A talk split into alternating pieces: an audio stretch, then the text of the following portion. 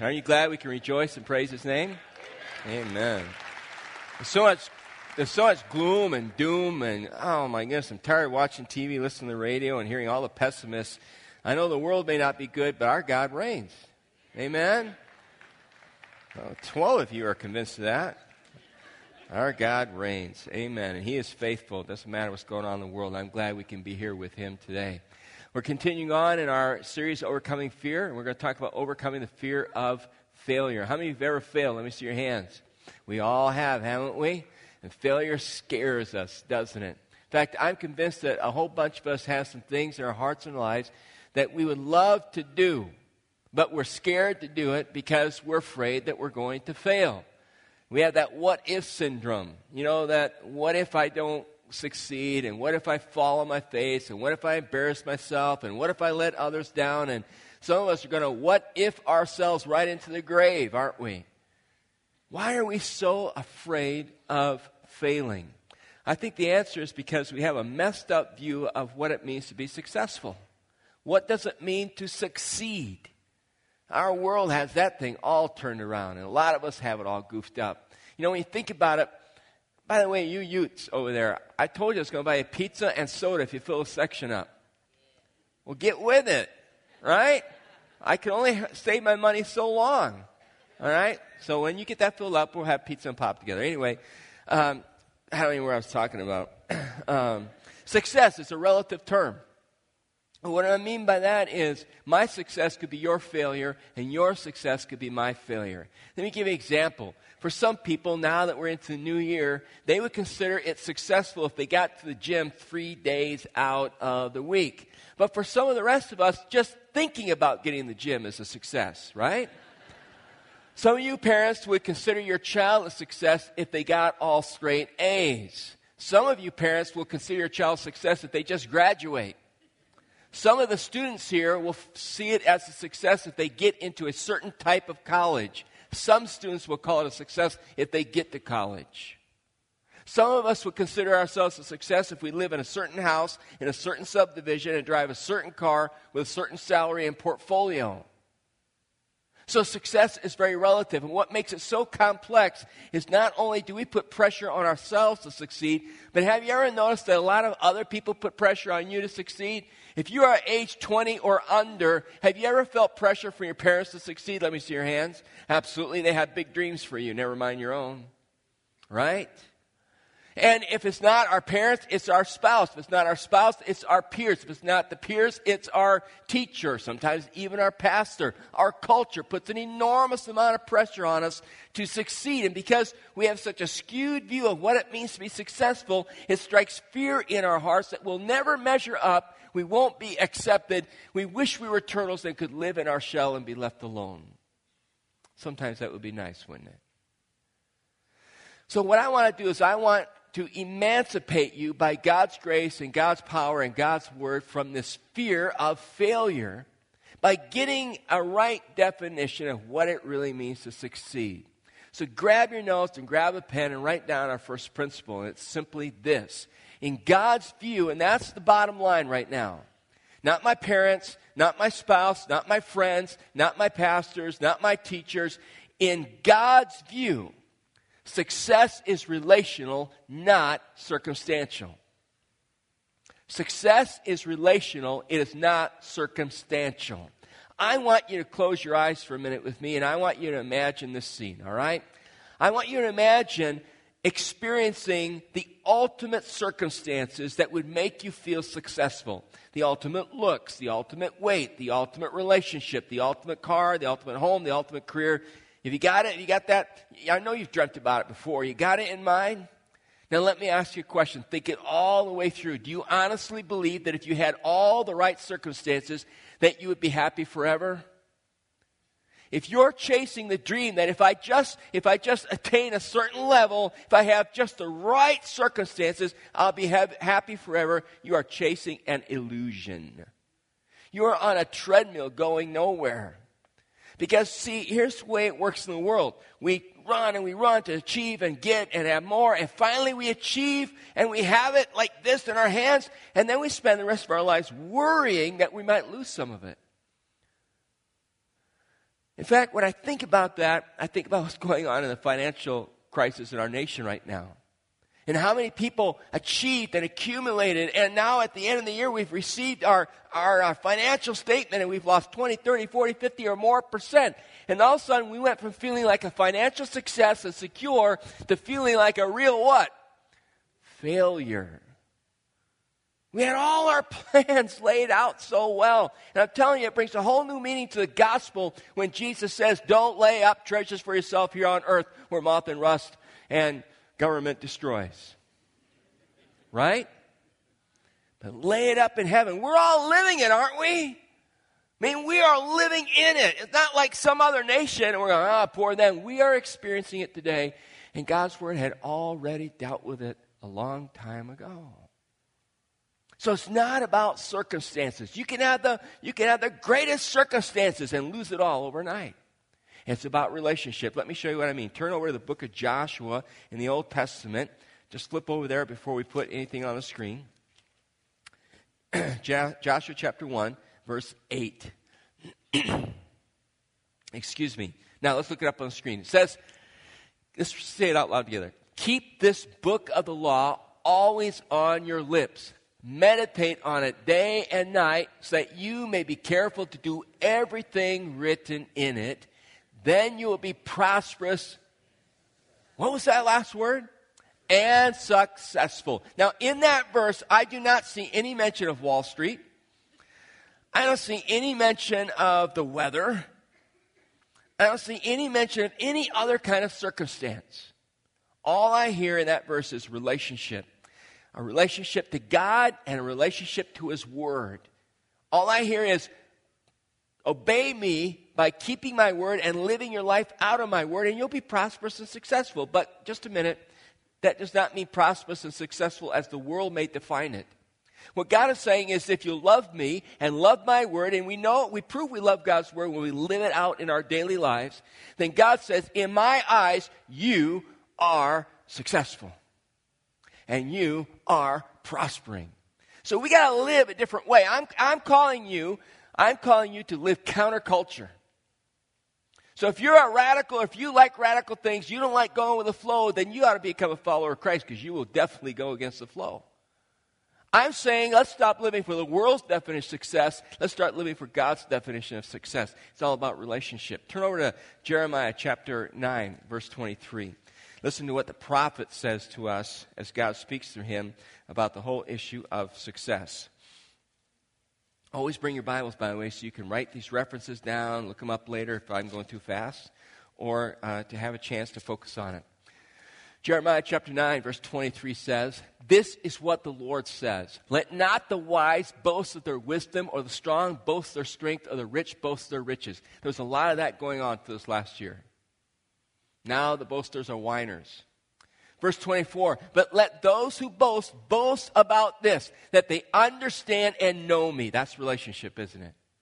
That I am the Lord. Wow, I love that. L O R D, capital letters. That I am in charge, not Washington, not, not Wall Street, who exercises kindness, justice, righteousness on earth, for in these I delight, declares the Lord. You know, someday God's going to establish his millennial rule on earth, I believe, and you and I will experience what it means to, to live in his kindness and live in his justice and live in his righteousness. But it's all about relationship. You say, okay, Dale, I get it.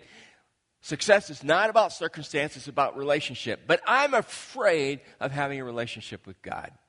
God scares me. What if I mess up? Won't God set me on the tee and take out his driver and send me a long ways away? Listen, if you think that your relationship to God, this, having a successful relationship to God, depends on your ability to achieve and maintain a good enough life, then we are all what?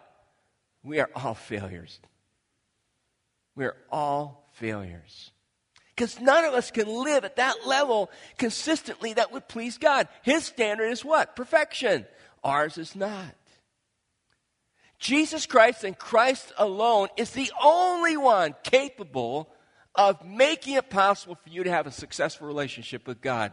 Because Jesus went to the cross to die for your sins. And if you'll confess your sins to Him and receive Him into your life as your Savior, then you're set. God looks at you like you're perfect. How can he do that when you're not? Because he looks at you through his son who is perfect. And all of a sudden you have huge freedom.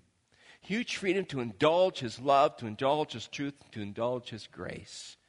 Does that mean I don't sin anymore? No. We still continue like a child who would disobey their parents, yes. But immediately we just say, God, you know, I, I've been like a disobedient child. Forgive me. God doesn't stop loving us in that time. God cares deeply for us. So let me ask you, how is your relationship with Jesus today? How's your relationship to his word today? Are you living it out of your life? God says you do that, you're successful. Number two, write this down. True success is all about character and not achievement. Now, in a few minutes, uh, we're, we're going to kind of intervene in the message with a song. And last service, when I did that, when the song was over, people started like walking out because they thought the service was over. It is not. Okay? There's a third point. So to avoid that, I thought I'd kill the moment by telling you, all right? Don't ever leave till I say you're dismissed. All right, back, back to the message, right? Secondly, true success. Somebody's like, I go to the bathroom right now. Somebody sees me leave, he's going to say, The true success is all about character, not achievement. True success is all about character, not achievement. Our culture focuses almost totally on achievement, doesn't talk about character. But character is vital. Character matters more to God than all the things you will ever achieve. In God's mind, it does not matter if you're a stay at home parent, if you're a student, if you're single, if you're married, if you're blue collar, white collar, got ring around the collar. It doesn't matter to God. What matters to God is not how high up the ladder you climb, what matters to God is your character, your integrity, your godliness. That's what matters to Him. And you and I live in a day where that is so absent, where that is so absent. We have people who climb the ladder politically and in business, economically, and entertainment. They get famous, they have money, they got homes, they got it all, they've got power, and we tend to look at them and go, wow, are they successful? But if they do it without integrity, if they do it without living a life that is pleasing to God, God looks at them and God doesn't care about their achievements. God sees them as absolute failures. Now, whose eyes is it more important for you to be considered a success in? The eyes of the world or God's? I think God's. Because He's the one ultimately who created you and the one who you're ultimately going to have to stand and give an answer to, right? And that's the bottom line, isn't it? And so we see what's going on. Like, I mean, in Illinois, right? We got a little, few little political problems, right? Something related to corruption. We look at Washington today, and I don't want to smear all politicians. We have, we have those who are men and women of integrity. But I'm telling you what, folks, we live in a, in a character deficit right now amongst our leaders. And I think about our, our, young, our young men and women here. You know, why is it that we saw a couple weeks ago that that lying, cheating, and stealing is on the rise with young people, even quote Christian young people. Do you know why? They have, they have no model to go by. They just look at the culture and they go, well, everybody else is doing it. Why would I want to be different? Somebody's got to step up the plate and say, we will be different. We will focus on character that matters way more to God than achievement. And right now, God is working in some of your lives right now to form character because that matters to him more. Let me show you what I mean. Turn over to 1 Peter toward the end of your Bible, chapter 1. 1 Peter chapter 1. Powerful, powerful verse, and I, I, want you to have it in front of you to think about later on. 1 Peter chapter 1, verse 6. And here's what, here's what Peter says. He's talking to a group of Christians who are going through some struggles. He says, In all this you greatly rejoice, though now for a little while you may have had to suffer grief in all kinds of trials. Let's stop there, leave the verse up. How many of you are going through some trials right now? Let me see your hands. Right? Many of us, many of us are, right? Sometimes we go through a trial for a little while, don't we? For some of us, it feels like a really long while, doesn't it? And he says, he says we go through different kinds of trials. In The Greek there means different temperatures or colors. So sometimes I'll go through a trial and it's a nuisance. Sometimes I'll go through a trial and it's a pain. Other times I'll go through trial and it's a crisis, right? They come in all sizes, shorts, uh, sorts, and shapes, right? And volume. Look what Peter says. He says, These have come so that your faith, and I want you to think of the word character, because faith and character go together, of greater worth than gold to who? To God, which perishes even though refined by fire, may be proved genuine, so that your faith or your character may be proved genuine and may result in praise, glory, and honor when Jesus Christ is revealed. So Peter's saying, look, you're going through some trials here, hang in there. I know it's varied for each of you. I know some is worse than others, but listen, God is refining you. God is, is wanting to bring his character out of you. God wants you to live a life that honors him. That is successful. Now, here's the picture. Watch this. Peter's referring to a goldsmith. And a goldsmith would take gold and he or she would put it in a smelting furnace. And then they would stoke the heat up under that furnace and make it hotter and hotter and hotter until the gold liquefies. And then they turn the temperature up even further so that the impurities of, in the gold, the other metals in the gold, would rise to the top. And then they would scrape off the impurities and heat it up and scrape off the impurities and heat it up and scrape off the impurities and heat it up and scrape off the impurities until finally the gold was refined. Until finally it was pure. Now, here's the question When does the goldsmith know that the gold is finally pure? And the answer is when he or she can see his or her reflection in the liquid.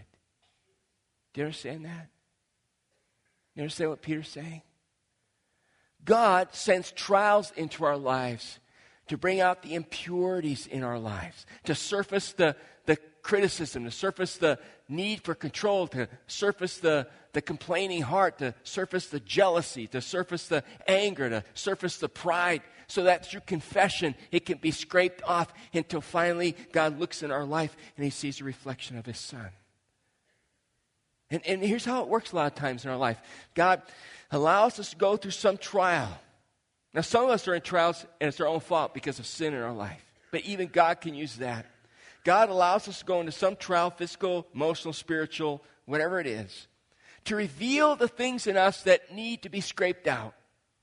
And then we come to terms with it, we confess it, we get right, we get humble before God, and He, he sends us on our way. And and then we pick up some impurity, and then God lets us hit another trial, and, and then boom, that stuff comes up, and He scrapes it off, and He moves us on until finally one day we end up in heaven, we stand before God, and we are totally purified. There is no more impurities in our life, and we cannot pick up impurities because God is going to basically sterilize the universe of sin. And sometimes, you know, God allows a trial to come into our life and it just continues like a low grade fever in our lives. And we wonder, God, why don't you take it away? And I think sometimes God leaves a trial permanently in our life to keep us from sin or to keep us from a certain sin. Look at Paul. Paul says, God, remove this trial from my life three times. And God says, I won't because it's needful to keep you from pride. See, what is success to God is when His Son can be seen in our hearts and our lives. And God uses trials sometimes to refine us. Years ago, there was a song written about, about the refiner's fire and wanting to be pure as gold. And when I was going through this message this week, God just really spoke to my heart. And I felt like God saying, Dale, are you willing to allow me to refine you? Are you willing to allow me to work in your life so that only I can be seen? Are you willing to step out of the way? And I thought, yeah, God, I really only want you to be seen. And as John sings this song for us, I want you to think about your life. Maybe you're in the crucible right now. What's God trying to reveal? What is it He wants you to hand over to Him so He can bring His purity into your heart?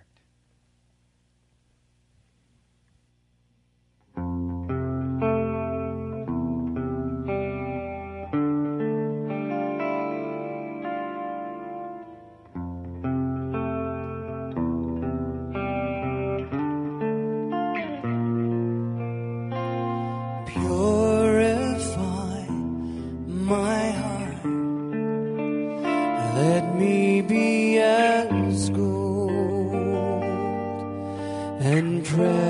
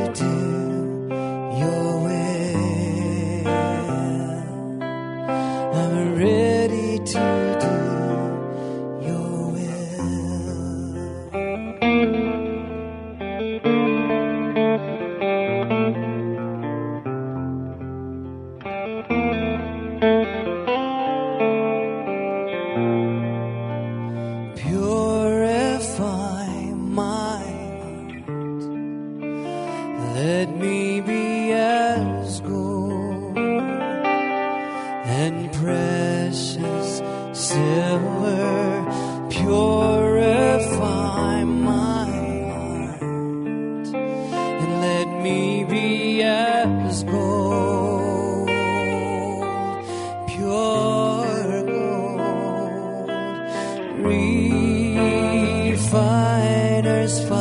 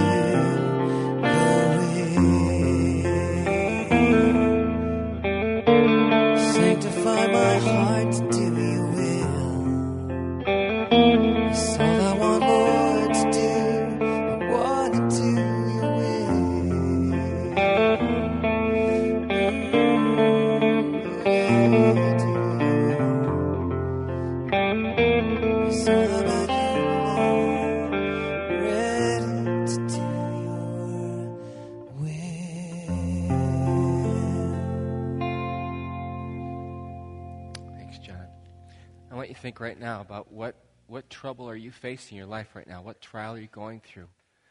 And what's the response it's bringing out in you? Chances are it's that response that God's trying to get you to give up. It's that negative spirit, it's that negative attitude, it's that sinful attitude, whatever it is, that God is just allowing that heat to bring out. And the sooner you give it up, He can make He can form the character of His Son in your life, and you can move on. There's one more thing I want you to write down, and that is that success is about management and not ownership. Success is about management and not ownership. Over in the Gospel of Matthew, chapter 25, Jesus tells one of his great parables there. And in this particular parable, he's talking about a landowner who goes away and he leaves some wealth to his three servants. And to one of them, he gives five talents, and to another, he gives two, and to another, he gives one according to their ability. And then he walks away, and it's found in Matthew chapter 25, starting at verse 14. He walks away with an expectation that they're going to do something with it. When he comes back sometime later, he holds them to accountability, has a meeting. And the person with five has multiplied it to ten, and the owner is just elated. He says, You've been faithful with little, I'll, I'll give you more to be responsible with. Two multiplies to four. He says the same thing to him. Then he comes to the person with one, and the guy with one has put it in the dirt and sat on it, didn't even put it in the bank. And the owner looks at him and says, You knew, I mean, you know who I am, you know what I expect. Why did you waste the time and the talents that I gave you. Takes it away from him and redistributes it to the other two, and then sends the other one off into punishment. Now, that parable was told to remind all of us that none of us were followers of Christ, none of us are owners. We are all stewards or managers. Everything we have, our breath, our finances, our talents, gifts, everything we have ultimately belongs to who? The Master, to God. And God wants us to take our talents, that means our dreams, our skills, our gifts, our resources, and He wants us to use it for His purposes, make it available to Him for His glory.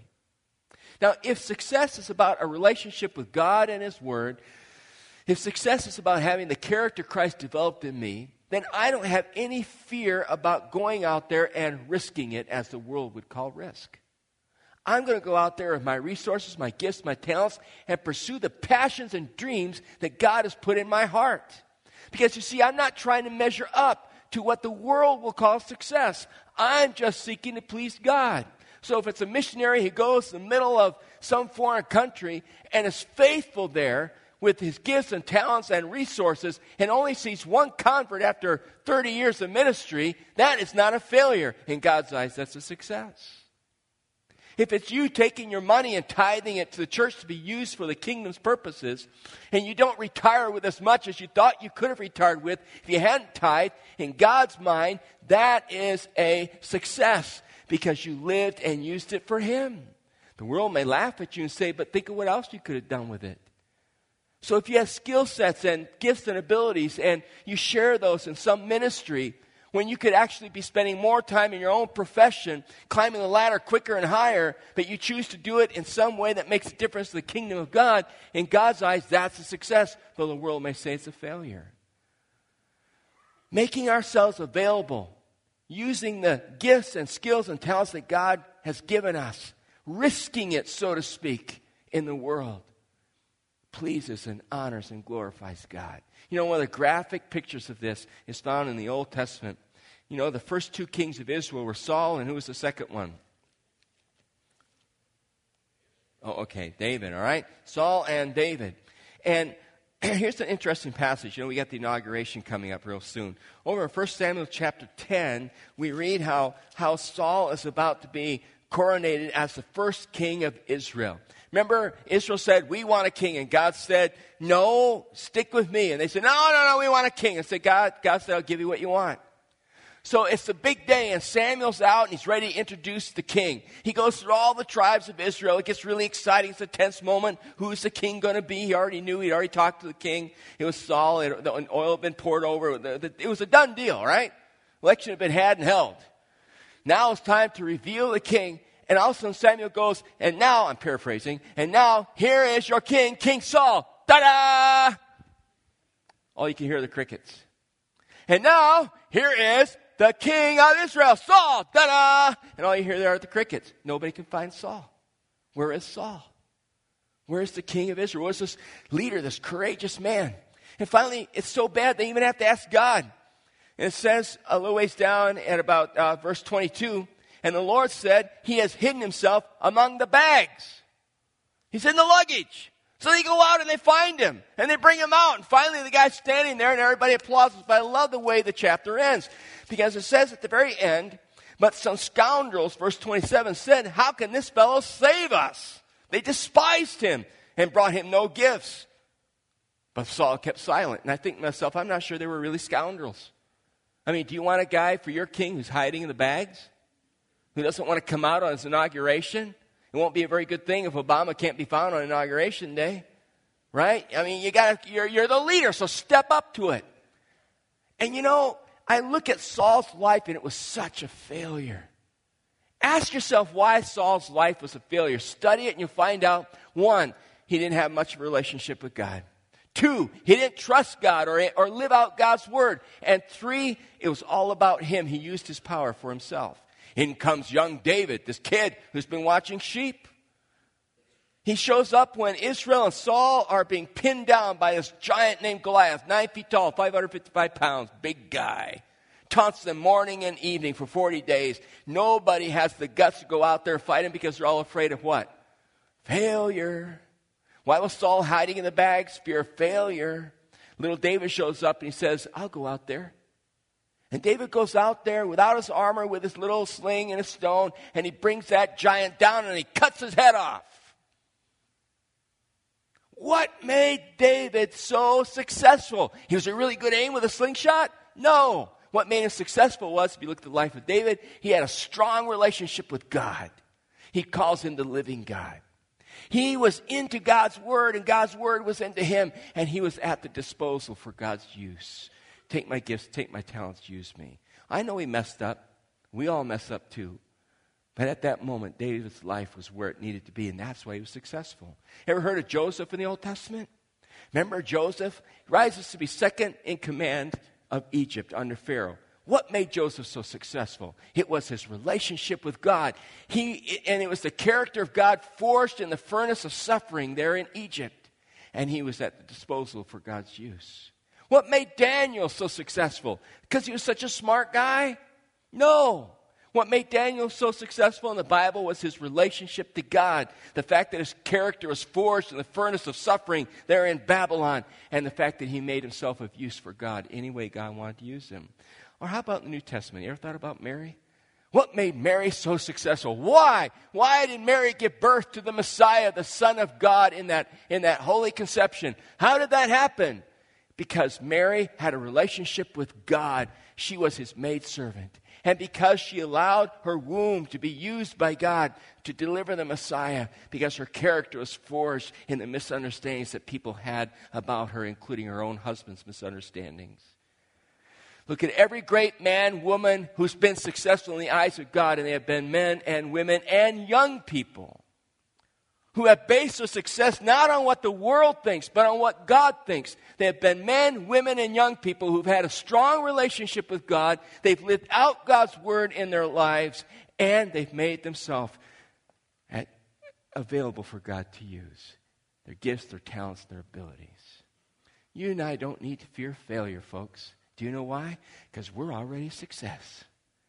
And guess who made you a success? His name is Jesus Christ. Amen? So when you walk out of this place this morning into the gloom of this world and all the complaining and the economy and blah, blah, blah, blah, blah that you hear on the news and the radios, raise your heads up. You're not living for the world's approval. You're not living to make a political party dominant. You know what you're living for? You're living for Jesus Christ. You're not living by your own strength, your own power, for your own glory, for your own success. You're living for the success that God has already given you. You ought to claim it and live it out in your lives. Amen? Let's all stand. Be encouraged, brothers and sisters in Christ. Our God is alive. And next week we slay the giant called death. Amen?